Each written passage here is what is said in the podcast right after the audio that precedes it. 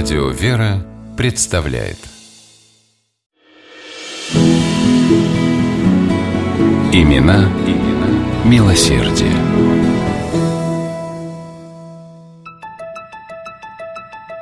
В 1843 году началась одна из самых масштабных строек середины XIX века в России – строительство железной дороги Петербург-Москва, продолжавшаяся 8 лет. Тысячи крестьян потянулись к обеим столицам. Работы по сооружению дороги начались одновременно с двух сторон, навстречу друг другу. На строительстве находилось сразу около 60 тысяч человек. И хотя труд был очень тяжелым, от желающих устроиться на стройку не было отбоя, поскольку за это неплохо платили.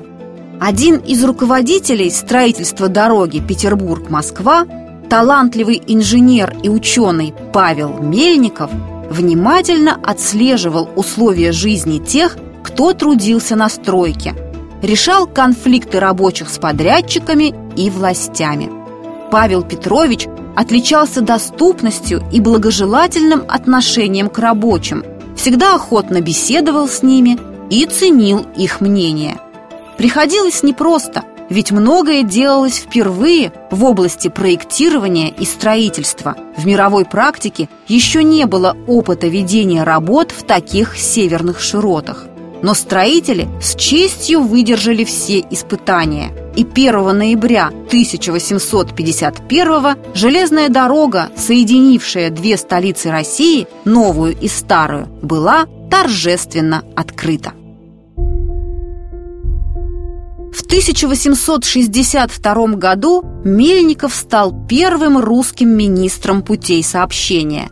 За время пребывания на этом посту Павла Петровича сеть железных дорог в России увеличилась на 4800 километров.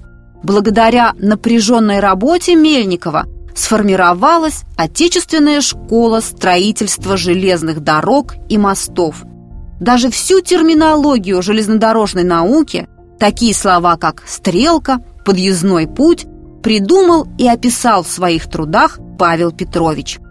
В 1868 году Павел Петрович учредил первое в России железнодорожное училище в Ельце для подготовки машинистов, дорожных мастеров и телеграфистов. Через год Мельников не желая вступать в конфликт с настроенным против него премьер-министром, подал в отставку и переехал в свое имение в Любане под Петербургом. Здесь Павел Петрович полностью посвятил себя научной и благотворительной деятельности. По инициативе Мельникова возвели храм в память о строителях железной дороги во имя святых первоверховных апостолов Петра и Павла по проекту архитектора Тона.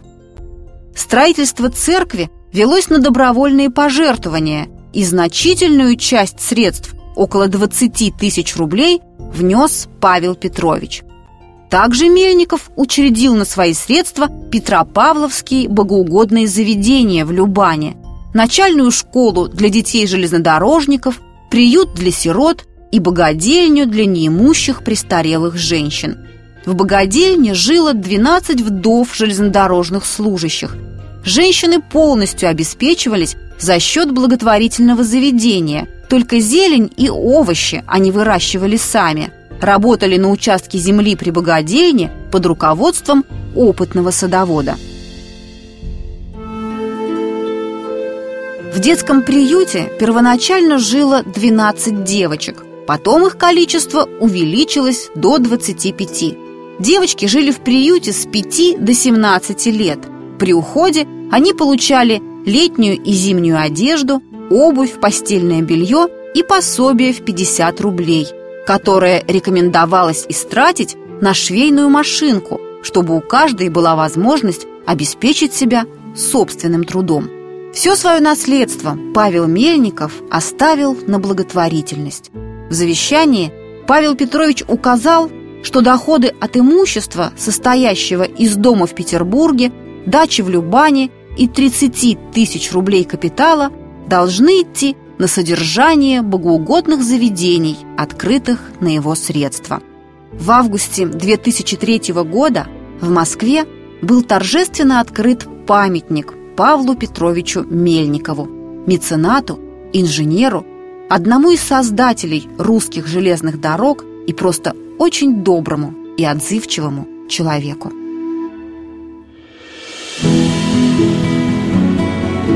Имена, имена милосердие.